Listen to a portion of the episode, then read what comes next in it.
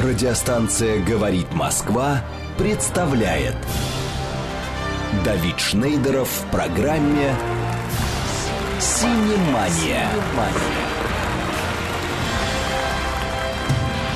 Новинки недели, новости кинопроизводства, анализ кинорынков и, конечно, интервью со звездами экрана и шоу-бизнеса. «Синемания». Программа предназначена для лиц старше шестнадцати лет. Мы продолжаем. В эфире программа «Синемания». Вы слушаете радио «Говорит Москва». У микрофона Дарья Павлова. И Давид Шнейдеров. И мы от одной, с одной сцены стремительно переносимся на другую. С сцены театральной мы переносимся на сцену, на которой стоят э, ребята, играют на гитарах и поют русский рок. Даша. И к пятидесятилетию группы э, «Аквариум» Александр Кушнир выпустил свою новую книгу «Аквариум. Геометрия хаоса». И в гостях у нас сегодня музыкальный продюсер и писатель Александр Кушнир. Александр, здравствуйте. Всем привет. Я никогда в такое раннее время вообще не функционирую, от слова совсем. То есть глубоко сплю, но я ужасно рад, что вы снова в бою, в бодрости, в тонусе, и поэтому я с вами. Еще раз всем привет. Благодарим вас. Хотим напомнить контакты в самом начале. СМС-портал плюс семь девять два пять восемь восемь восемь восемь девять четыре восемь. Телеграм для сообщений «Говорит МСК-бот». И телефон прямого эфира восемь четыре девять пять семь три семь три девять четыре восемь.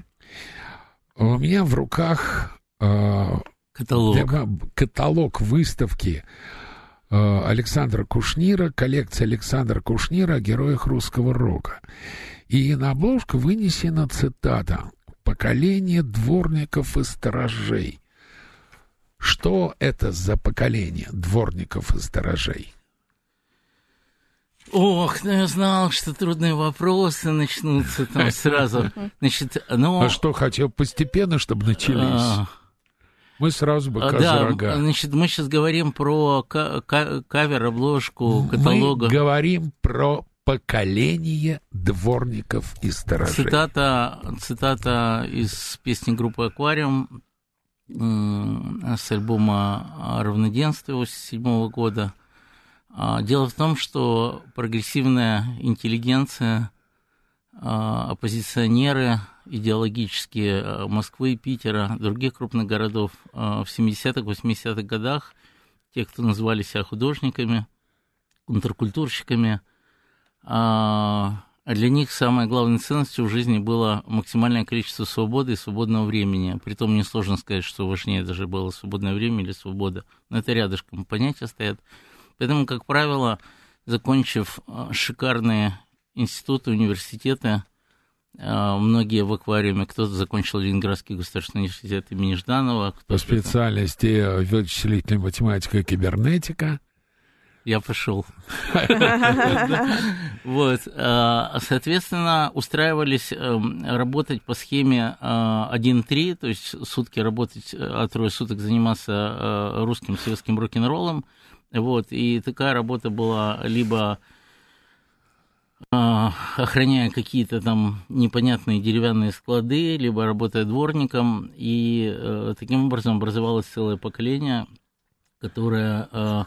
Или, сказал, кач... Или кочегаром в котельной. Совершенно верно, да, это тонкий намек, про который э, Синявский очень классно сказал в свое время, что у меня с советской властью чисто стилистические разногласия. Вот коротко про это поколение. Да, э, те, кто не хотел идти работать э, дворниками и сторожами, те отправлялись по этапу за тунеядство, как, например, Иосиф Бродский.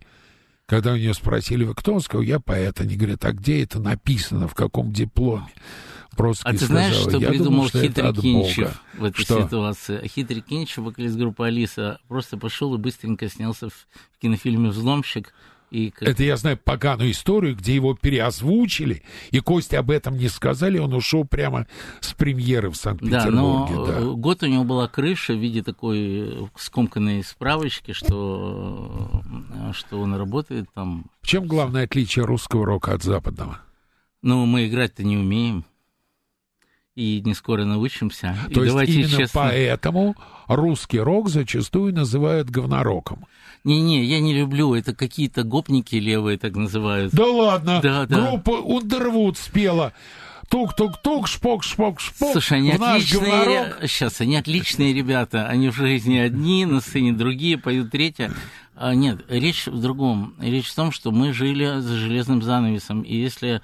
Элвис Пресли в пятьдесят четвёртом году в студии в Мемфисе записал своей мамочке звуковое письмо, и это уже был прообраз рок-н-ролла, то у нас эта вся бодяга началась с двадцатилетним опозданием. То есть, как бы в семьдесят четвёртом... Как у Чижа, до нас всегда доходит с опозданием на несколько дней. Вот, да, здесь несколько дней было равно примерно двадцати годам, вот, но зато в русском роке есть очаровательная, я в нее влюблен уже много лет, кривоватость, так криво ни одна западная группа не играет, это, конечно, Грэмми.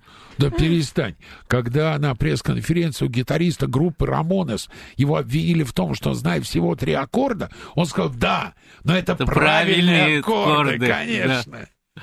Поэтому не только русский рок. Перестань, Рамонес играли реально на трех аккордах. Не-не, но это эстетика гаража, это нью-йоркский такой препанк, или панк, или постпанк. Но просто спрашиваю, в чем отличие? Ну, как бы все-таки он возник с двадцатилетним опозданием, немножко вторично, но по текстам мы впереди планеты всей. Ну, плюс-минус да. Боб Дилан. Да, вот тут ты прав, потому что действительно Боб Дилан, про которого мало кто знает, что его фамилия Циммерман, простая а, русская фамилия, да, простая, оде, оде, простая детская фамилия. Конечно. Да? А, не в этом дело. Просто если послушать о, тексты, например, перевести тексты группе Beatles, то за исключением таких песен, как Taxman, I'm the Walrus, это, в общем, набор слов. She loves you, yeah, yeah. И все. А русский рок отличается текстами. Ли- лирика довольно... глубокая, но, в общем, особенно не скрывали родоначальники, пионеры э, как бы русской рок-лирики, соответственно, это лидеры группы «Зоопарк» и «Аквариум», что в основе, что в основе лежали переводы, почти подстрочные, с э, Лурида, Боба Дилана. Э, Где да, ты, с кем общем, ты провела эту ночь, моя сладкая? Вот, э, там Тирекс, Марк Болан, вот, и спрашивается, там молодые слушатели могут спросить, а как, если вот вы говорите противоречие, железный занавес, и где они все это доставали, интернета не было.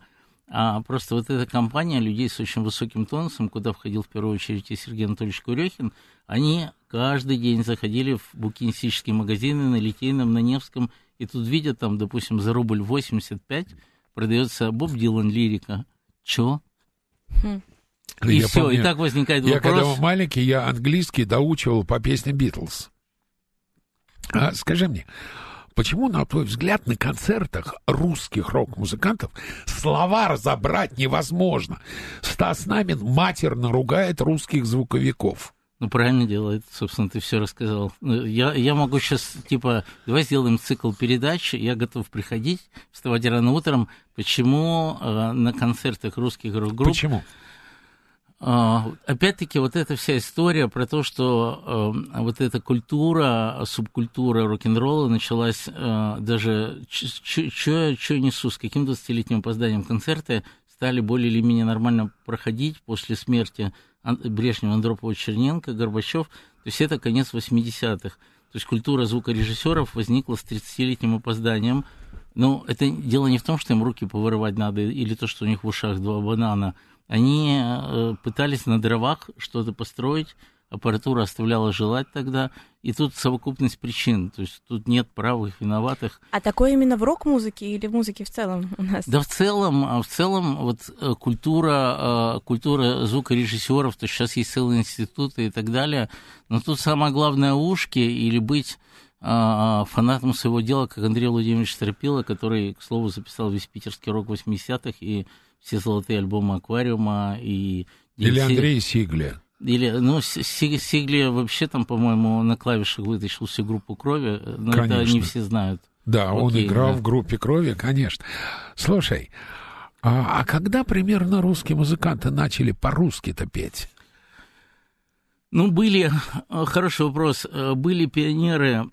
в Москве, по, ну, скажем, по линии покойного Градского, там группа «Сокол» там, и так далее, но это были, слишком далеки они были от народа, конец шестидесятых.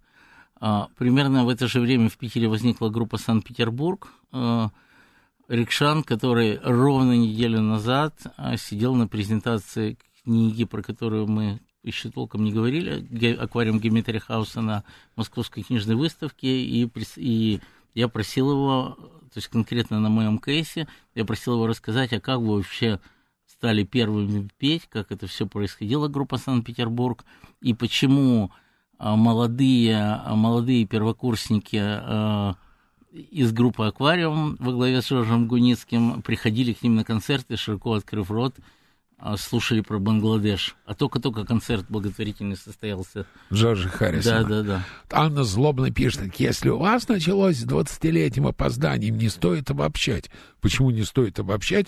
И почему у нас? Это у всех нас. Спасибо, что вы нас слушаете. Следующий вопрос. Смотри, было четких, на мой взгляд, три центра рок-н-ролла. Это Московская рок-лаборатория, это Питерский рок-клуб и Свердловский рок-клуб. В чем главное отличие питерского, московского и екатеринбургского, Свердловского рок- рок-н-ролла? Слушай, смотри, это как Америка, как Америка, Африка и Европа. То есть вот, очень, вот очень, так? Очень сильно, да. У меня прямо чесалось сказать Атла... Антарктида, Атлантика, наверное, ну ладно, хватит. Но смотри, первое, Москва была самая техничная с точки зрения качества музыкальных инструментов. В основном люди, ну, как минимум, закончили музыкальные школы, а некоторые даже учились не только в архитектурных институтах, как машина времени воскресенья, а да. ну, была вышка музыкальная. То есть, как бы это было качество, но порой, э, сейчас нам Анна опять что-нибудь напишет, э, моск, московский рок до московской рок-лаборатории с некоторыми оговорками, это было то, что мои друзья-художники называют формальное качество. То есть, играли очень грамотно, довольно чистенько. Это, у них был лучший в стране аппарат, привет Стасу Намину, вот, и лучший в стране звукорежиссеры. Вот. Ну, то есть было довольно близко к каким-нибудь, я не скажу, конечно, не скажу английским, я скажу югославским, венгерским, э, немецким. Типа группа «Омега», да? Вот Пудис, да, и так далее. Да, то есть Пудис. В Москве умели играть. На этом достоинства худо-бедно заканчивались. В Питере играть не умели. Эвану, Эвану он как приложил? Машину времени, подожди, Крематорий. Подожди, подожди, до Крематория там еще пилить и пилить было. Я говорю, конец семидесятых. Ага. Да. Не, ну окей, был автограф тоже. Автограф. И, играл шикарно. А, тексты оставляли желать. А хоть повесьте меня. Да. Ирландия, Ольстер — это не то, ради чего стоит вешаться или, наоборот, рождаться. Так, поехали в Питер. Питер. Играть не умели от слова совсем. Но тексты были шикарные. Первоначально это были авторизованные переводы, условно говоря, там с Дилана, Лурида, Боуи. Потом, э, скажем, оглядка на метров стала меньше, оригинального Кто стало больше. Кто в Питере больше. Начинал? Ну вот, вот из первой волны, ты, ты понимаешь, какая беда случилась? Из первой волны, начала семидесятых, у этих групп вообще не осталось записей. То есть они выходили, на дровах играли концерты. То есть там, я могу сорок названий сказать от... лесных братьев, группы «Лесные братья» до Санкт-Петербурга, вот, и э, у них, у всех, э, ты знаешь, интересно, спасибо, хороший ты вопрос задал, они делились на два, ради, э, на два лагеря, молодой Питер, либо попытка петь про Бангладеш, и э, ш- шикарная песня была, которую «Аквариум» использовал потом как кавер, и свой первый концерт в Москве начали с песни под названием «Не со своей», с песни «Санкт-Петербург». А почему? Потому что там были шикарные слова.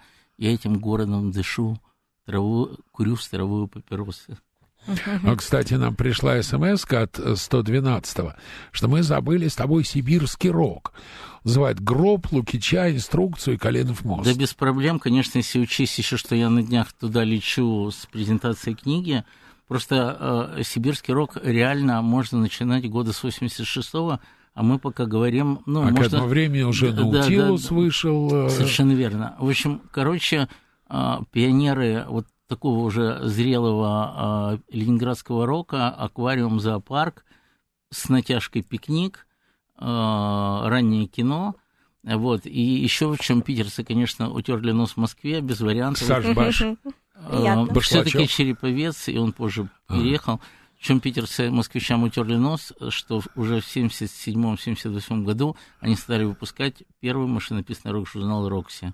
И это было начало всех начал. А вот сто тридцать пятый тоже пишет: «Здравствуйте, а как же ростовский рок-клуб?»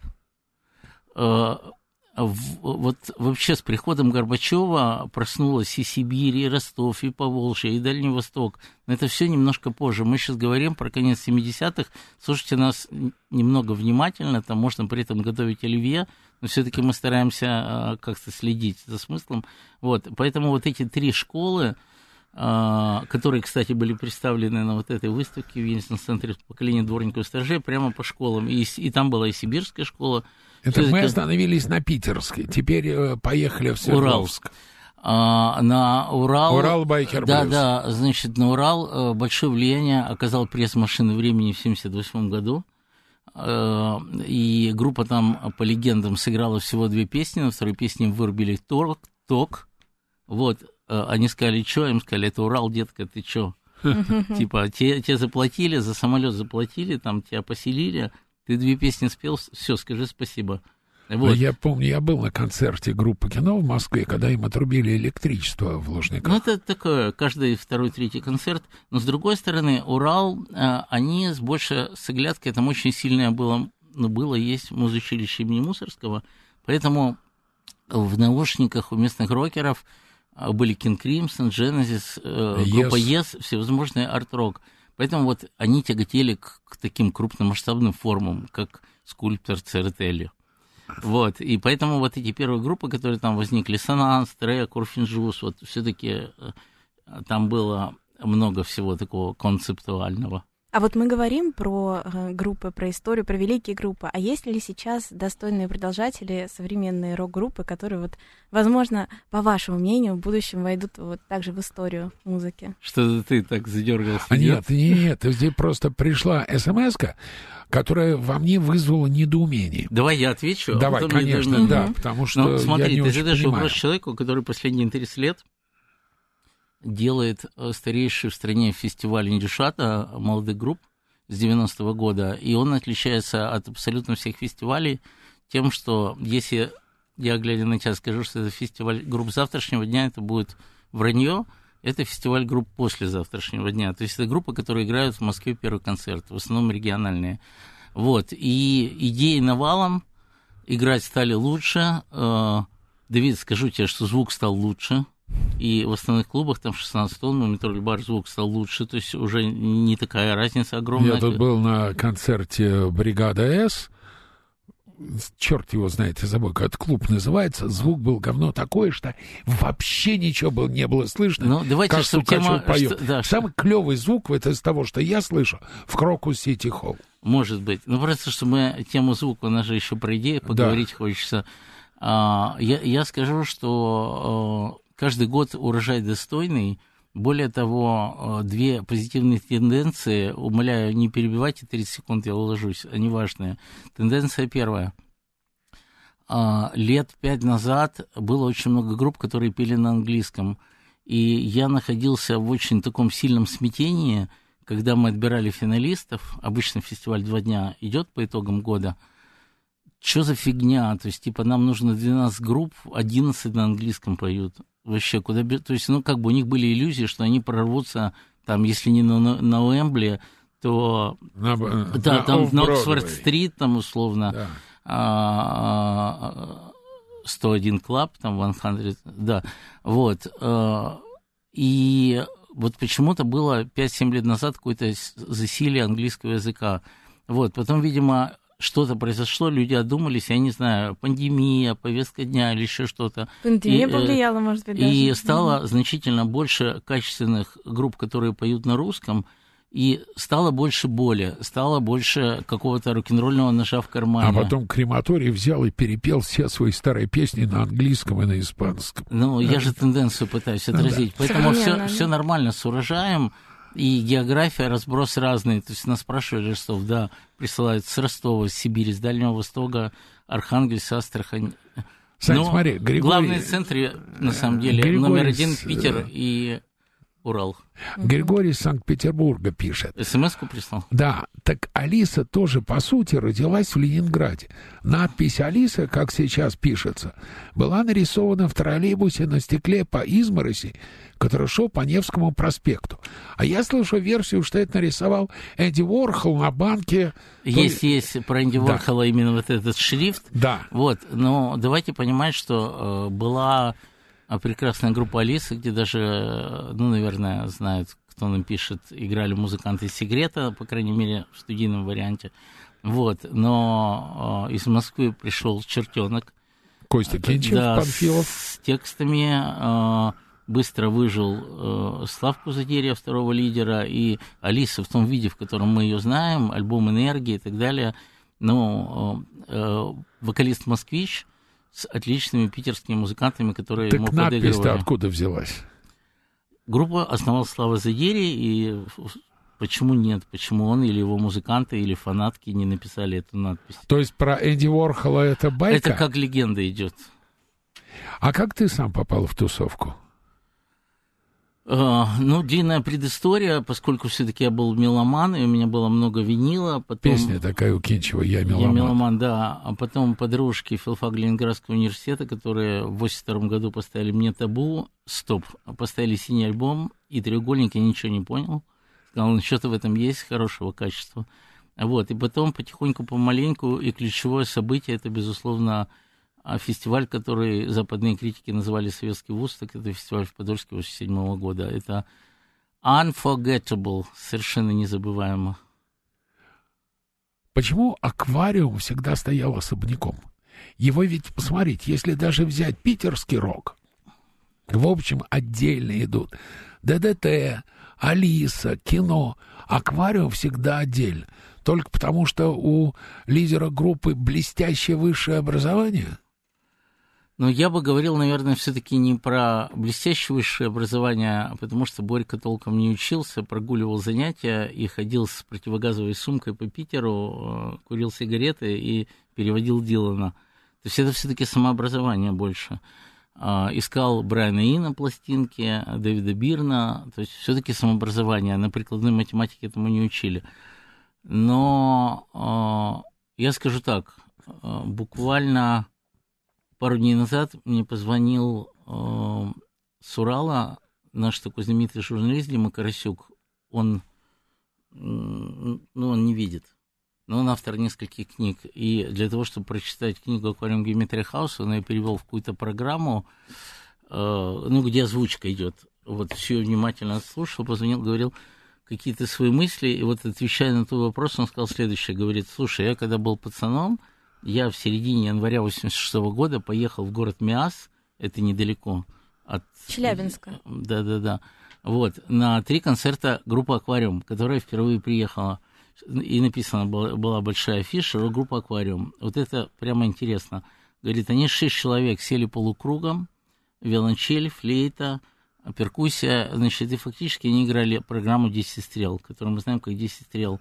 Значит, и невинная мяская публика валила из зала с третьей песни, потому что они пришли рок слушать, мля. А тут что за нандота какая-то идет, там какие-то э, аллюзии на Полинера, там на Серебряный век. Ну вот, кстати, я тоже был на концертах, и «Аквариум» был той группой, где не было стоячего портера. Там все сидели. Смотри, и он мне все это рассказал, как он все три концерта слушал, и я задумался и вспомнил, что в Новосибирск, куда, куда я сейчас лечу, а, уже через полгода они там просто рвали зал. Я сейчас полгода. Тебя перебью, потому что э, новости на радио «Говорит Москва», и мы вернемся через пять минут. Радиостанция «Говорит Москва» представляет Давид Шнейдеров в программе «Синемания». Новинки недели, новости кинопроизводства, анализ кинорынков и, конечно, интервью со звездами экрана и шоу-бизнеса. «Синемания». Мы продолжаем. Вы слушаете радио «Говорит Москва». У микрофона Дарья Павлова. И Давид Шнейдеров. И у нас в гостях, Даша, представляй нашего гостя. У нас в гостях Александр Кушнир, писатель и музыкальный продюсер. Привет всем. Также напоминаю. Сейчас.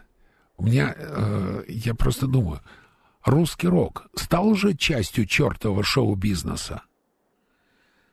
Ну, слава богу, поскольку рокеры народ бесхозяйственный, вот эта беда нам точно не грозит и вряд ли будет грозить. Ну да, напоминай наши средства связи. Да, хочется напомнить, что смс-портал по телефону плюс семь девятьсот двадцать пять восемьдесят восемь восемьдесят восемь девятьсот сорок восемь. Телеграм для сообщений говорит МСК-бот. И телефон прямого эфира. Обязательно нам звоните восемь четыре девять пять семь три семь три девять четыре восемь. У нас в гостях удивительный человек, который знает о русском роке практически все. Классическое словосочетание для рок-н-ролльщиков. Секс, наркотики, рок-н-ролл. Горшок, Сид Вишес, Кобейн, Джоплин, Моррисон, Крупнов, Летов, Чума. Почему они все мрут? Как Высоцкий пел, так лучше, чем от водки, от простуд. Почему они все мрут от водки, от наркоты? Но они не только от этого мрут. Ну, давайте просто понимать, что существует дистанция огромного размера между понятием рок-музыка и понятием рок. То есть, если мы берем рок без слова музыка, это религия, это шаманство, это определенная провокация, это нож в кармане, и, безусловно, это саморазрушение. И поэтому неудивительно, что Международный клуб двадцати семи пополнился потом как бы и Башлачевым, и потом и Чмычкиным, и Летовым, и Цоем, и многими другими. Но, в общем, такая это довольно опасная игра, как бы, а если нет опасности, то это рок-музыка. Григорий Санкт-Петербург пишет, Мик Джаггер опровергает всех. Ну, как сейчас выходит новый альбом Rolling ну, Stones. Да, вы, э, по, да, появились уже первые треки. Слушайте, ну классно, что, э, что такое долголетие Rolling Stones. Но у меня уже друзья пишут в соцсетях, нет Чарли Уоттса, нет Rolling Stones. А вот с годами это не уходит? Я имею в виду вот это пристрастие к алкоголю. Сейчас же да вот... Мы же говорим не про алкоголь, а мы говорим про образ, образ жизни, образ жизни угу. где на грани, на тоненького. И, безусловно, кто-то из шикарных рок-критиков написал в одной из своих фолиантов, что, к сожалению, истинные рокеры, они уже, как правило, мертвы. Вот. Ну, такая, в общем, грустная, болезненная угу. тема. Но на самом деле я тут был на рок-концерте и зашел в гримерку к своим друзьям. Я сам так. иногда пою рок с группой «Манго-манго». Ты выжил? Да, я выжил. То есть ты выжил из гримерки же? А сейчас я начинаю репетировать с группой «Дружба тут». Ага. Ну вот, прикол в том, что если раньше, когда ты входишь в гримерку, так. там стояли известные э, жидкость номер ноль, сейчас стоит газировка. Вот. И бутерброды. Вот я Но, к тому а и говорю, я, что... Да, я скажу, что гримерки разными бывают. И сейчас? Си два эйч пять и эйч. Ну да, а есть у нас телефонная связь? У нас на связи человек, который прошел тоже огромный путь с группой «Аквариум», Олег Сакмаров. Олег, привет. Добрый день, рад вас слышать. Очень люблю вашу передачу, очень интересный разговор получается. Спасибо. Благодарим. Да, давай сходу, как ты попал в аквариум? Я был социологом, работал в Ленинградской консерватории, социологом музыки. Меня послали на задание узнать, что такое Ленинградский рок-клуб. Я нашел в справочнике фамилию, по университетскому справочнику фамилию Гребенщикова. Признан иностранным агентом. Да, позвонила, и она сказала, вообще-то Гребенщикова мой сын, она меня отрекомендовала. Иностранный агент. Да, но мама-то не была признана, Людмила Харитонова, это вот точно, она не была признана в силу возраста, может. Одним словом, одним словом, вот в восемьдесят четвёртом году я так познакомился, меня эта компания просто очаровала, мне это стало интереснее, чем работать в консерватории. Я стал писать о них мемуары, эссе, статьи в ленинградских газетах. А потом, когда выяснилось, что я сам играю на флейте, то был рекрутирован в восемьдесят девятом году. Это продолжалось много лет. То есть это было очень интересно, когда «Аквариум» перевоплотился в «БГ-бэнд» в девяносто первом году. Это было совершенно совсем новое образование. Два года это чудо продолжалось. Мы объехали всю Россию, многие заграничные страны с такой шам, шаманской программой, э, которая производила огромное впечатление на людей, да и на нас самих. Олег, а скажи, БГ-бенд какой альбом записал? Он записал альбом, единственное, наверное... Нет, выпущено много альбомов, а единственный номерной серийный альбом, который официально, это русский альбом назывался. Вот он... Величайший, это... величайший, да. да вот тут да, нас да, прямо... Только, говор... Олег, забрасывают говорили... вопросами. Сейчас, mm-hmm. прости, я хочу, чтобы вы оба ответили. Мастер спрашивает, на ваш взгляд, что в русском роке встает на первое место, текст или музыка? Олег? Ну, на поверхности ответ, что это текст, конечно, что это осмысленное высказывание. Но вот в случае с русским альбомом это не совсем так. Даже не понимая этот текст, можно слушать его, будучи совершенно завороженным. Я Саш, знал, на трон, твой взгляд. Который... А много лет русский рок существовал в акустике, в форме квартирников, и там, когда ты сидишь от героя на расстоянии полуметра вытянутой руки, и гитарка не строит, но при этом слышно, как в комнате мухи целуются, потому что тексты... То есть люди пришли слушать какой-то месседж, какое-то высказывание, и это было жутко важно. Григорий из Санкт-Петербурга пишет, у меня отец был музыкантом, в Ленконцерте работал джазовым музыкантом, на Рубинштейна тринадцать они утром играли елки, а вечером переходили дети повзрослее. Олег, какие песни ты написал для «Аквариума»? Ну, песни для «Аквариума» писал только Гребенщиков, это как бы... Признан иностранным агентом. Да, иностранный агент. Вот, Авру...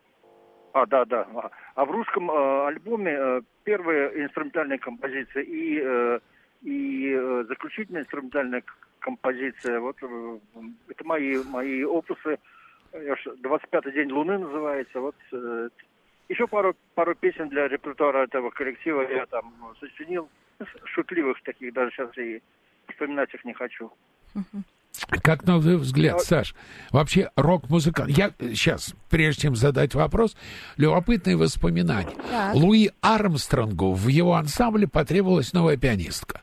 Пришла черная девушка, села за рояль и сказала, мистер Армстронг, а где ноты? Он говорит, что такое ноты? Она говорит, хорошо, в какой тональности вы играете? Он говорит, что такое тональность? Она говорит, сэр, как вы играете? Он сказал, легко. Я сейчас скажу раз, два, три, и мы начнем. Она, он ее взял в ансамбль, она стала его шестой или седьмой женой. Неважно, рок-музыкант должен ноты знать. Слушай, ну индивидуально. Индивидуально, потому что, э, потому что э, лидер э, и главный герой книги «Аквариум. Геометрия хаоса», по-моему, до сих пор у него проблемы некоторые с нотами. Сагмаров, это, это... Сагмаров, ты знаешь ноты? Нет! Олег! Нет! Да, неважно, неважно, знаю ли я, главное, что они меня знают хорошо. А, то есть вы хорошо знакомы, да? Слушайте, ну это интуитивная да, музыка. Какая? Интуитивная. Да вообще, вопрос вообще в другом. В двадцатые-тридцатые годы, по мере развития джаза, был даже конфликт среди негритянских музыкантов. Тех, которые принципиально не играли по нотам, считают, что это пошло, и... И даже те, кто знал ноты, делали вид, что они играют не по нотам, только импровизируют. То есть а стыдно и... было знать ноты. Слушай, получается. Еще вопрос очень интересный, сто двенадцатого. Миф или правда о решающем влиянии Ирины Линник на ленинградскую рок-тусовку, в том числе наркотики, самоубийство Сашбаша Александра Башлачева? Ну, было, было влияние. А кто это? Вот э, да, я расскажи, не знаю. Ну, в, в, в, в, Олег, может, ты, как местный житель, или я? Как скажешь. Ну, это а, ведьма нет, Комаровская, я... это ведьма Комаровская. Я это... не... Да, я, я, я все это прекрасно знаю, но что-то как-то не считаю возможным это рассказывать. Я слишком много знаю. Ты прекрасен. А вот, а вот, а, а вот Саша, Саша, он а, столько же знает. Саша бесстрашный, да-да. Он... Ну, просто а, такой... Не-не-не, не в этом дело. Ты, ты просто лицо не ангажированное, не участвуешь. Я понял. В Комарова, место локации э, питерской рок-интеллигенции, вплоть до Олега Коровайчука. И там была своя Йоко Оно, которая а... имела определенное влияние и большой телескоп. А Линда Истман кодек не было? Линда Истман Маккартни. Ну, расходятся же, расходятся мнения про роль допустим, истории группы «Кино», жен вокалиста, или несколько жен вокалиста «Аквариума», и так далее, и так далее. Я читал огромную статью, она называлась «I felt the split was coming». Статью написал музыкальный обозреватель о распаде группы «Битлз». И он считает, что основную роль в распаде «Битлз» сыграли жены Леннона и Маккартни. Йоко Оно, которая была из клана Виктор, крупнейшей японской звукозаписывающей компании, и Линда Истман, которая была из клана, из клана «Кодак».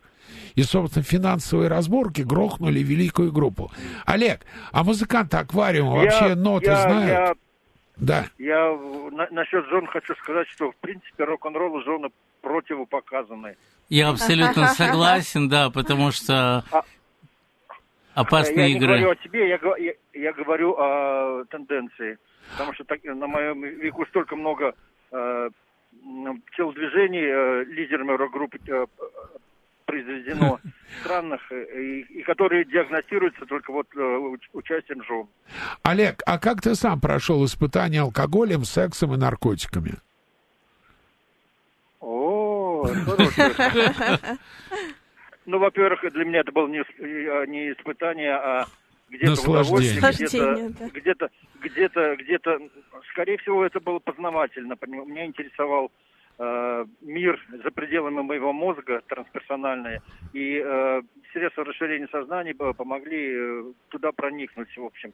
Во-первых, а что касается э, э, интимной стороны жизни, то, что вы называете сексом, мне слово это не нравится. Очень, слишком короткое, должно быть все дольше. Вот, э, но я прошел героически.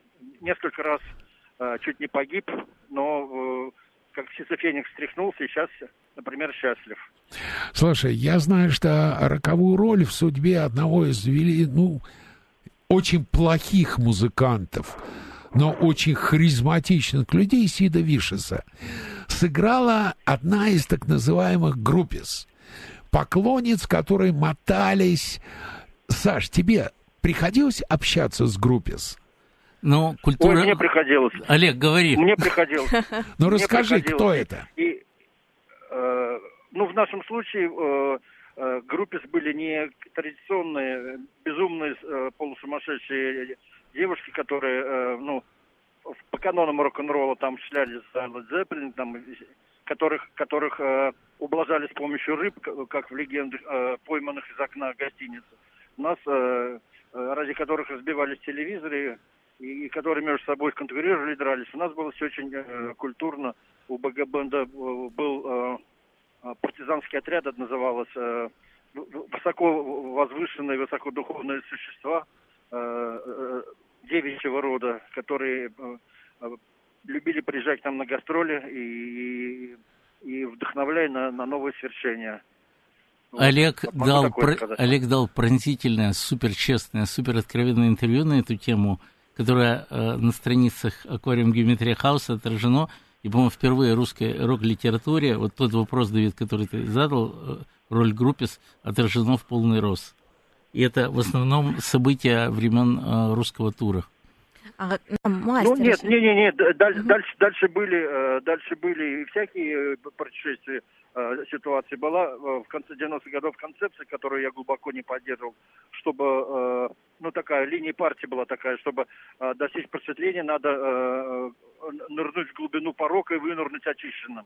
Ну, вот, вот это мне не нравилось. Я, я считал, что можно как-то более э, э, мягко это пройти. По-другому. А вот к нам слушатель пишет, э, мастер, где современный русский рок в кино? Вот, Александр, скажите, пожалуйста.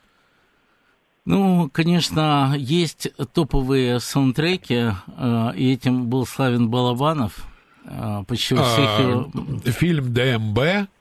А, да, нет, я просто пытаюсь да. в развитии. Ну, да. вот, но, в при... но в принципе... Нет, фи- фильм, фильм «Брат» и «Брат два», там такие... Я ну, же да, с другими была, словами, да-да. Вот, но в принципе эту традицию... Продолжили, да? Начал, начал у Типцова Курехин с, э, в «Господин оформитель», и дальше потихоньку из Балабанова в том числе. А и... «Зеркало для героя». А я... А я, а, я скажу, что, а я скажу, что эту традицию начал э, Говорухин, фу, не Говорухин, а черт побери. Я а, понял, фильм. Соловьев в фильме «Асса». Да, да. А, да нет, «Зеркало для героя», по-моему, до «Ассы» вышло, где появился Наутилус. Позже, позже. Позже, так, а в позже, современном позже. кино все-таки мы а, говорим? В, в, в современном кино обычно все силы тратятся на то, чтобы подобрать трек на титры. Очень все э, от слова маркетинг. И мне в современном да... кино вообще с музыкой для, для кино хреново. Потому что если раньше, Даш, угу. вот были, скажем, фильмы, фильм уходил в небытие, а, а музыка, музыка оставалась. оставалась. Конечно, да. вот там песни есть только миг, за него и держись. Никто не помнит фильм «Земля Санникова». Вообще никто. А песня осталась. Сейчас с песнями фигово. Вот сто тридцать пятый пишет про... Ну, он же обалдел. За пропаганду наркотиков можете понести ответственность. Давайте еще раз. Послушайте внимательно. Горшок, Михаил Горшенев, Сид Вишес, Курт Кобейн, Дженнис Джоплин, Джим Моррисон, Анатолий Крупнов, Егор Летов, Игорь Чумычкин, Чума из группы «Алиса» — это люди, умершие от наркотиков. Наркотики — это плохо. Об этом несколько раз сказал Олег Сакмаров в эфире «Радио говорит Москва». Наркотики... Да, еще раз могу подтвердить. Да, наркотики еще это... раз скажи, пожалуйста. Наркотики — это очень плохо, очень вредно, но я знаю вещь, которая гораздо более э, вредна и с которой почему-то у нас не борются. Это алкоголь. Алкоголь — это национальная беда, это то, что уничтожает и музыкантов, и не музыкантов. Это, э, а если проводятся антиалкогольные кампании, они проводятся как... в конце позднего советского периода, они проводятся нелепо, глупо и разрушительно. Спасибо. Вот и о чем бы я подумал. Смотри, сейчас две тысячи двадцать третий год. Рок-музыка всегда была музыкой протеста. Сейчас рок-музыканты стали конформистами, за деньги продались. Ну, они просто банально разделились на два лагеря. И в контексте событий последних двух лет... Один лагерь ушел в жесткую оппозицию и при помощи, популяризируя свое творчество при помощи интернета, это альтернатива, и те, которые, в общем, по свистку бегут играть концерты. Какое место вообще занимает «Аквариум» в нашем роке? Вот мне всегда казалось, что он был неким отдельным...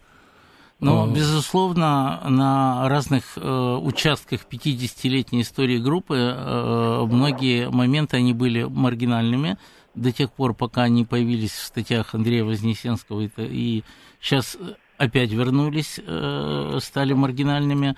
И мне кажется, что э, э, вот ровно неделю назад мне подсказал Facebook, три года назад, Давид, ты пригласил меня сюда же? Да. На презентацию книги про Майка. Да. Вот, прошло ровно три года, спасибо тебе. А неделю назад э, Ксения Собчак написала большое спасибо, большое эссе про книгу, про вот это «Аквариум» Геометрия Хаоса. И тот вопрос, который ты спрашиваешь, она в нем написала. Это главная русская группа. И это группа номер один, без вариантов. И те приемы, те открытия художественные, которые они за последние пятьдесят лет сделали, они сейчас актуальны. И они есть и в интернете, и в соцсетях, и в жизни, и на бумаге. Олег, ты работал с разными группами. Я видел тебя на сцене с группой, с крема... группой «Крематорий». Я знаю, у тебя есть сольные проекты. С «Наутилусом». С «Наутилусом». С «Крематорием» он тоже играл. Играл, играл. Да, Олег, да, ты да, играл да, с «Крематорием»? Да, Олег, играл с «Крематорием»? Да, да.